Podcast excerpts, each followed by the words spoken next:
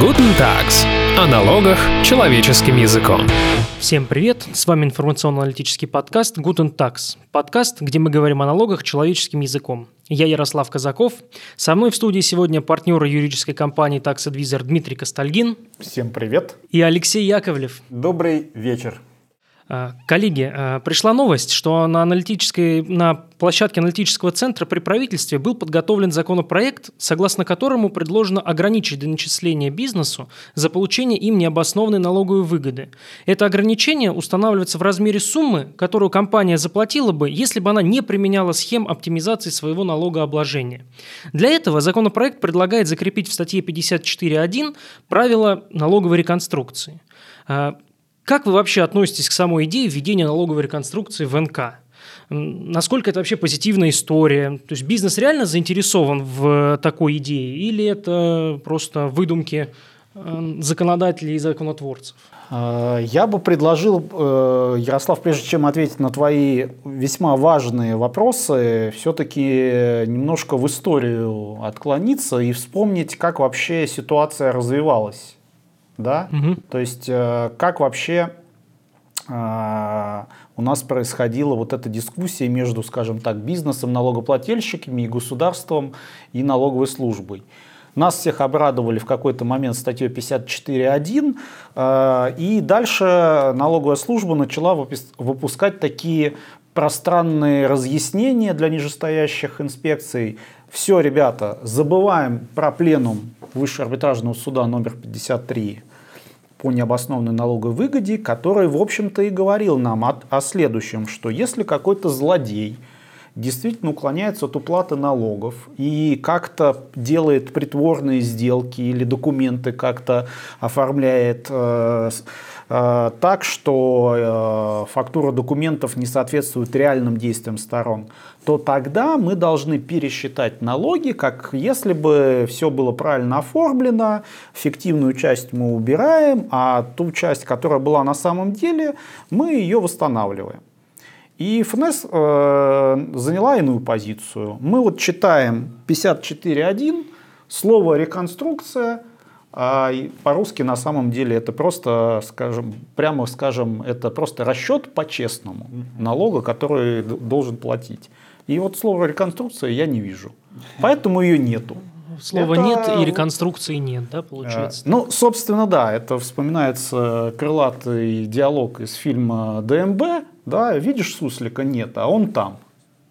И э, поэтому теперь ФНС достаточно жестко стоит на этой позиции, потому что у нас в целом в государстве принято никогда не признавать какую-то свою неправоту. Поэтому мы видим на примере да, достаточно э, много таких кейсов, когда... Вообще не с налоговиками, вообще интересно слушать их комментарии. Например, а, ну, в рамках а, одного нашего дела, да, ну, такой еще на досудебной стадии, когда а, проверяющие только готовили предъявить претензии клиенту, звучал такой комментарий. Ну вот да, мы переквалифицируем агентскую схему в услуговую, сносим, значит, э, или наоборот, там, сносим условно вам, вам расходы, доходы мы не будем брать, и это как некая дополнительная санкция – за то, что вы вот, э, у нас 54.1 теперь, за то, что вы вот допустили искажение. То есть, э, грубо говоря, мы увидели шелуху, но мы не снимаем шелуху, мы наказываем вас за то, что вы шелухой какой-то прикрыли ваши реальные операции. Не, ну, идем, да. не идем дальше, не идем до сути. Нам не надо идти до сути. Нас интересует сам факт искажения. Он есть, получаете по полной программе. То есть можем на примере таком э, понятном, да, вот э, поставлялся товар, да, самый простой случай по цепочке поставщиков, и, например, в середине какие-то злодеи, скажем так, э, маржу себе в карман положили и, например, не уплатили налогов 100 рублей. Вот НДС и налог на прибыль э, с этой маржи составляет 100 рублей. А в итоге товар пришел вот к нашему бедолаге налогоплательщику, он за него заплатил, условно говоря, вместе с налогами там 3000 рублей. И налоговая говорит, о, вы купили у какого-то странного товарища, мы вам не 100 рублей доначислим, которые этот товарищ потенциально украл и в бюджет не доплатил, а все 500. И как вот Алексей говоришь совершенно правильно, что мы вместе с шелухой, э, так сказать, вам э, сдерем э, в несколько раз больше. И при этом сами признаются, что это санкция. Если там углубляться в юриспруденцию, получается, это санкция, которая законом у нас не установлена, но мы будем взимать, потому что, опять же, нету этого суслика в 54.1. Причем уже такие какие-то абсурдные в ряде случаев бывают обвинения э, и налоговые претензии, когда искажение вообще не продиктовано налоговыми целями, а продиктовано целями ну, не очень хорошими, ну, допустим, поставить, э, скажем так, э, или представить не очень точную информацию банку, где у организации взят кредит, да, когда она искусственно, может быть, себе какие-то обороты там придумывает, а, а налоговый орган видит просто искажение говорит, у нас же искажение в 54.1, все, мы дальше не смотрим. Или корпоративные цели какие-то, надо двинуть активы куда-то там, да, организации, и она преследует корпоративные цели. При этом, если формируется убыток, налоговый орган говорит, а, вы же здесь что-то вот такое как бы делали, что-то вот то, что не соответствует, то, что, то, что вы бы не стали делать. Ну, господа, подождите. 54.1 все равно это часть налогового законодательства. И для того, чтобы понять вообще, а была ли налоговая экономия, ну в целом, да, и, и сколько она составила, надо налоги посчитать. Посчитать, исходя из э, фактического экономического содержания операций. Причем, э, э, говоря о том, что реконструкции нету, а, будем честны, и если проанализировать практику, то мы некую реконструкцию со стороны налоговиков видим, когда они как-то хитро перестраивают сделки и говорят, что налоговые обязательства следующие. Но ну вот а, пару примеров. Одно из свежих дел у нас в Республике Коми появилось, где а, внутри холдинга там зависимые компании лесозаготовкой занимались, и той ОШКе, в которой проводилась налоговая проверка, ей снимают расходы по услугам, которые делали зависимые лица для нее. И дальше налоговый орган утверждает, что да, мы вам снимаем расходы, потому что вот какие-то странные ваши взаимозависимые контрагенты, но поскольку они вам оказывали услуги, а здесь вроде там что-то бесплатно вы получила, мы теперь еще эти расходы по этим сделкам вам в доходы поставим. И в этом смысле, безусловно, это реконструкция. Вопрос, э, нужна ли нам такая реконструкция, когда, получается, даже там не два конца бюджет берет, а все 4-5 э, в данном конкретном примере. Это раз. А другой пример э, интересный в Питере был с акцизами, где достаточно крупное доначисление более полумиллиарда, более полумиллиарда рублей – и компания, по сути, прикрывала документацией э, производство подакцизных нефтепродуктов. И делала первичную документацию, которая говорила, что это э, нефтепродукты, с которых акциз не надо платить. Но если включить логику основную да, налоговой службы, то в данном деле нельзя ничего доначислять. Если документы не соответствуют действительности, значит ничего не было. Значит, не было операции по производству этих нефтепродуктов. Почему вы полмиллиарда тогда начисляете? То есть, наверное, все-таки надо определиться, что действительно, во-первых, а, э, реальное исчисление налога не может быть вот, э, основываться на формальном прочтении нормы, потому что мы сейчас можем далеко там уйти в высокие принципы, но это действительно так. То есть нету такого правила, слава богу, да, что если вор украл на тысячу рублей – то он должен 10 тысяч э, вернуть э, сверх награбленного, да, и мы будем говорить, это такая кара, это мы так проучить его э, захотели, да. И в этом плане у нас есть принципы, которые говорят, что надо считать по-честному. И поскольку у нас с судами как бы напряженка именно в применении таких да, норм, когда давайте по-честному, посчитаем. Хотя Верховный суд уже несколько раз говорил, если налогоплательщик вы считаете, что он негодяй что-то нарушил, берите с него ровно только столько, а, сколько он бы заплатил, если бы он, скажем так, не химичил со сделками или там не креативил с толкованием закона. Ну, я бы даже сказал, что даже где-то Конституционный суд уже упоминал аналогичный подход. Вот, э, допустим, был спор Нижнекамск нефтехим, где вменялась выручка, которая была выведена на звено последующих продавцов, и организация оспаривала нормы там, налогового кодекса, которые регулируют порядок определения доходов, и говорила, как же так, нам вменили доход других лиц.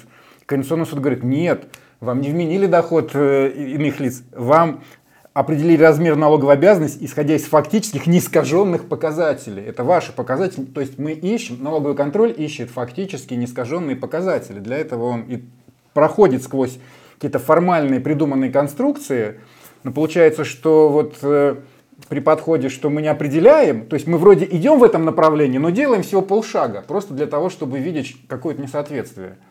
И вот у меня еще такая мысль, что, строго говоря, вот эти все доктрины, да, деловая цель, фактически право на доход, там еще что-то, которое используется, они все на самом деле говорят о приоритете э, экономического содержания над формой. И доначисление это должно быть тоже вот на основе этого принципа. Доначисляются не какие-то другие налоги. Не налог с продаж доначисляется, не налог с выручки доначисляется. Начисляется налог на прибыль. Он считается как доходы минус расходы. Начисляется налог на добавленную стоимость. Формально у нас в законе объект не добавленная стоимость, но тем не менее экономический объект добавленная стоимость, так его и надо облагать. А то, что налогоплательщик где-то там участвовал в каких-то неблаговидных операциях, ну, наверное, есть какие-то другие инструменты, чтобы его наказать. Ну, во-первых, для этого есть законно установленный штраф. И тут, э, в общем-то, действительно тенденции последних лет применения 54.1 у нас только умысел и только 40%. И, кстати, бывает такой довод от налоговиков, слышим, что ну как же, он же умышленно это делал. Ну отлично, умышленно, то есть можно, соответственно, также умышленно в отношении него не соблюдать закон, но мы так тогда дойдем до того, что, не знаю, там э, физические меры можно... Ну, какое-то линчевание уже такое. Да, линчевание, и вот это вот э, действительно наказать, и чтоб ему не повадно, что давайте мы его проучим так, чтобы он на всю жизнь запомнил, что так делать нельзя. Ну тогда розги там прописать ему 20-30 ударов там, генеральному директору и, возможно, главному бухгалтеру у нас, в общем-то, к, к этому скатится. И даже те лучи, скажем так, света, которые пробиваются сквозь практику, это я так плавно захожу на дело Кузбасс консерв молока, тому самого завода, когда суд первой инстанции, по сути, достаточно очень хорошо а, расписал, что действительно нужно брать только то, что положено бюджету, не рубля больше. И что тут случилось? Да? И понеслось. Десант ездит из Москвы налоговиков, чтобы это решение опрокинуть. То есть, очевидно, суд, мягко говоря, испытывает некое, как минимум, моральное давление в виде такого представительного количества а, представителей, извините за тавтологию, и э, позиция, собственно, видимо, и на местах, и вышестоящих органов как раз направлена, давайте эту практику душить в зародыше, потому что вот буквально на прошлой неделе мы на возражениях а, случайно, так сказать, э, а может быть и нет, сослались на это дело, на что нам сказали, это дело на контроле, мы это дело так просто не оставим. Вот честно, совершенно непонятна логика, а, но, как говорится, бог им судья, что называется. Но получается, а, действительно, предпосылки для вот этого законопроекта, они в целом вроде как есть. Давайте просто попробуем вот оценить, что, польза. Как раз хотел ли? спросить, да. Ну, то есть получается, что целесообразен этот законопроект, э, целесообразно включение, правильно я понял или нет? Слушай, ну вот э, я, я бы так сказал, что беспокоит. В целом, вот если так э, аллегориями говорить, э, это законопроект, исходя из того, что мы обсудили, о том, что трава зеленая, небо голубое, а земля круглая. То есть, по большому счету, закону пред, ну, предлагается, скажем так, конкретизировать более общий признак, как Алексей верно сказал, что мы считаем из экономической сути операции. Если ты... Э... Если у налоговой сейчас такие проблемы с этим, и она отказывается, если так считать, и на особом контроле держит дела, чтобы этого не допустить, может быть, тогда есть смысл четко ей прописать и сказать, что нет, вот, вот так и никак иначе. Ну, такой, вот, мне кажется, неоднозначный вопрос. То есть, действительно, с одной стороны, оказывается, что у нас принципы, которые, ну, по крайней мере, и нашим высшим судебным инстанциям понятны, да, что нельзя доначислять больше, чем положено, что, да, вот, надо, исходя из экономического смысла операции, из подлинного экономического содержания начислять.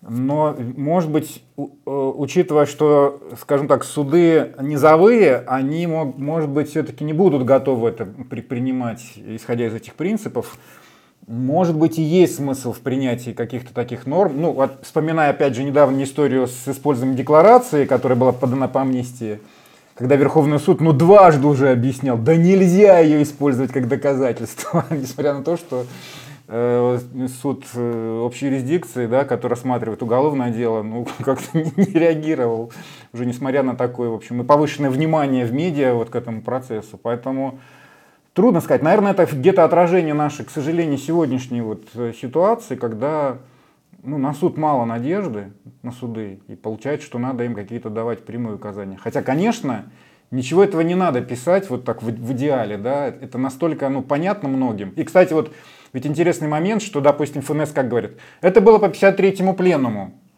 который, на смену которому прошла статья 54.1. Но интересно, что Верховный суд, например, уже в 2015 году, когда не было высшего арбитражного суда, а, издавая пленум по, сдел... по применению первой части гражданского кодекса, по сделкам, применительно не ссылаясь ни на какие нормы налогового кодекса, отвечая на вопрос, а вот если налоговый орган оценивает сделки, мнимые притворные, что происходит? Верховный суд говорит, так что происходит? Он определяет в соответствии с фактическим, с подлинным экономическим содержанием операций. Вот принцип-то какой. Ну, совершенно верно. То есть, опять возвращаясь к примеру с товаром. Если я его э, купил реально за две с половиной тысячи, а документов нарисовал за три тысячи, он мне не бесплатно достался, он мне за эти две с половиной тысячи достался. Вот с этих 500, пожалуйста, в кассу, пусть там э, э, штраф за умысел и так далее, и так далее. И вот здесь вот действительно, э, э, отвечая на твой вопрос, Ярослав, как Алексей говорит, очень такая развилка. То есть можно сейчас и быстро помочь, скажем так, тяжело больному и прописать эту э, поправку. И Правда, это отдельный вопрос, как она будет да, звучать. дьявол в деталях. Дьявол в деталях, да, хотя, может быть, по схеме амнистии нужно тоже вопрос-ответ э, от Верховного суда получить, и, может быть, это бы разрешило, но тем не менее. Но это первая часть проблемы, да. Вторая часть проблемы, у нас практика показывает, что никакого распространения норм защитных для бизнеса на прошлые периоды не предполагается. То есть это означает, что все те, кто в эти жернова попал, налогоплательщиков, ну, вам просто не повезло. Как, как, бы, как у нас бывает. Да, как в старом анекдоте. А это, не, а это кто? Это неудачники. Вот им не повезло в данном случае. И третье, наверное, более такая глобальная, получается, кодекс превращается в некую инструкцию. Пойди направо, поверни здесь на столько-то градусов, возьми это и так далее, и так далее. Мы получается, забываем какими-то общими подходами, принципами, а жизнь ну точно богаче. И какой бы гениальный э, там э, текст. текст не был, mm-hmm. да, проект. Он, он все не закроет вопросы. Он все не закро, закроет вопросы. И есть действительно там сложные ситуации с работами услугами, безусловно, но вот это и пугает, что мы как бы превращаем э, вот это право применения э, вот как налоговый орган решит. То есть, по сути, на самом деле, это признание того, что вот как ФНС сказала, неважно, что там в законе, так и будет. И под эту позицию органа исполнительной власти законодатель что-то там должен поменять. Но как-то это, в общем, наверное... Ну, тоже это отражает некий, может быть, перекос на сегодня такой, да, что у нас такой реальный правоприменитель, который определяет практику, это не суды, а это действительно наши контролеры, так сказать, да, это наши налоговые органы. А ведь еще ведь вопрос возникает, а как для цели уголовных преступлений считать тогда недоимку, да, и вот в ущерб бюджету? Исходя из, наверное, все-таки правильно было бы, как мы, наверное, думаем, реально экономических, да, а как считается, да, как на практике считается, вот ну вот мы опять же, если уже, да, про такой контраст э, правоохранительных органов и налоговых, да, на, вот, на одном из круглых столов, где сотрудники СК МВД присутствовали, у них, ну, на наше удивление, не было вопроса, что, конечно, нужно считать по экономическому существу.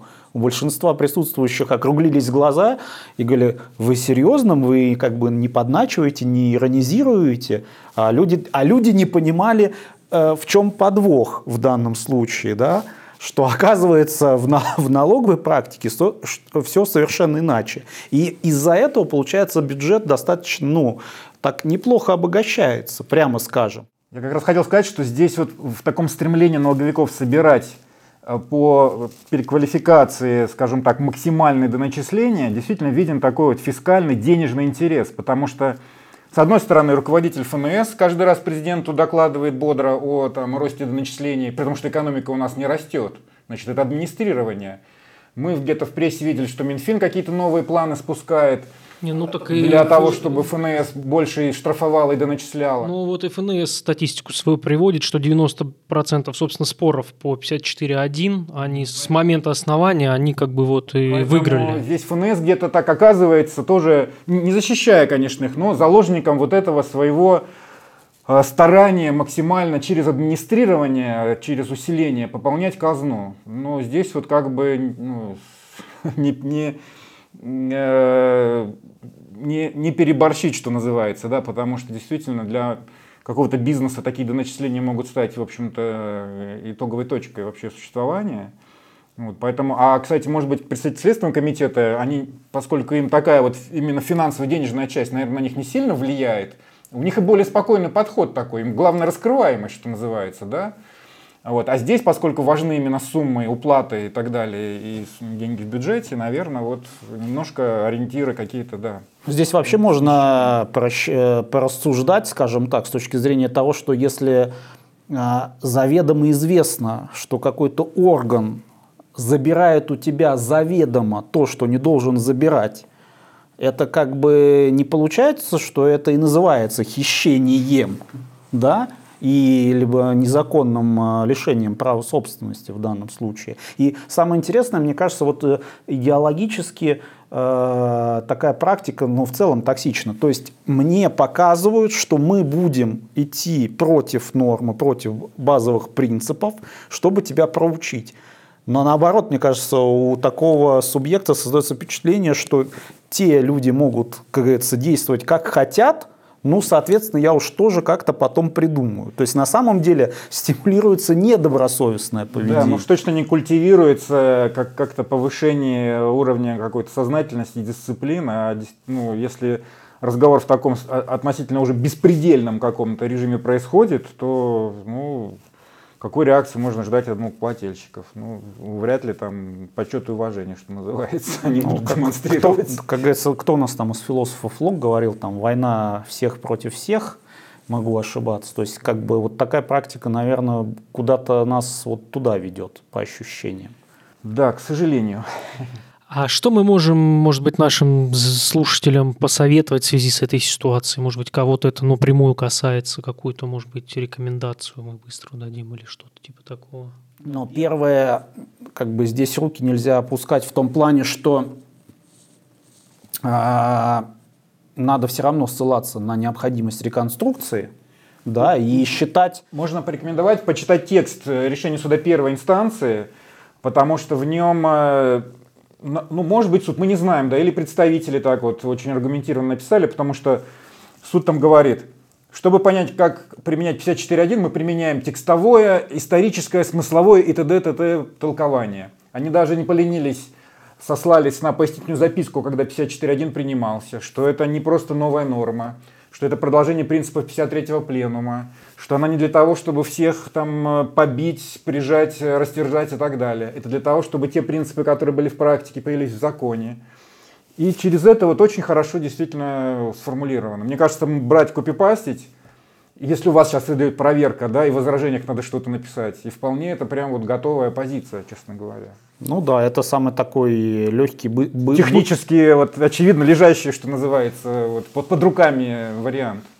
А дальше ну, нужно смотреть, потому что, понятно, сейчас уже мы одной ногой уже в новогодних праздниках, и дальше там весенние сессии и так далее, так далее, и может быть очень длинна дорога по поводу вот даже законопроекта. Надо э, вспомнить, что пресловутая 54.1, по-моему, года три принималась, да, у нас э, если мы посмотрим. И я бы еще, знаете, про вот э, минус проекта, который в целом еще никто или мало кто видел, да, но по крайней мере по той информации, которая у нас в СМИ, что там одно из требований для реализации этой реконструкции нужно, чтобы какой-то негодяй подал уточненную декларацию. Но от этого что? Экономическая суть изменится, то есть для чего вот это ограничительное действие? Поэтому, возвращаясь опять же к текущему времени, ну понятно, что нужно настаивать на, скажем так, честном, добросовестном расчете налога.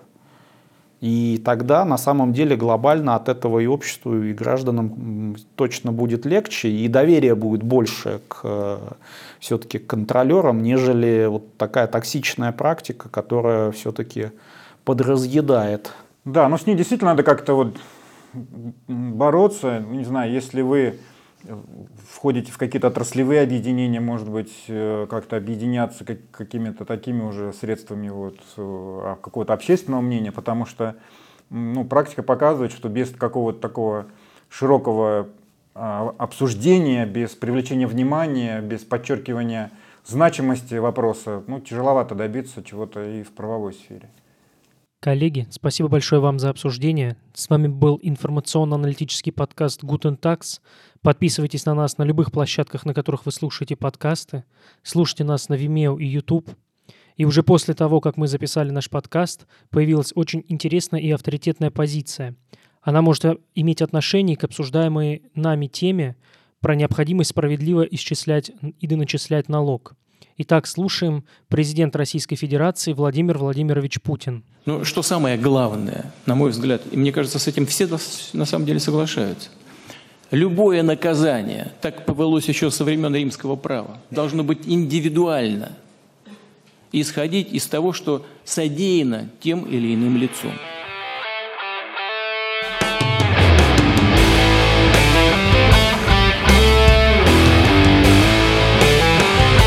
Guten Tags. О налогах человеческим языком.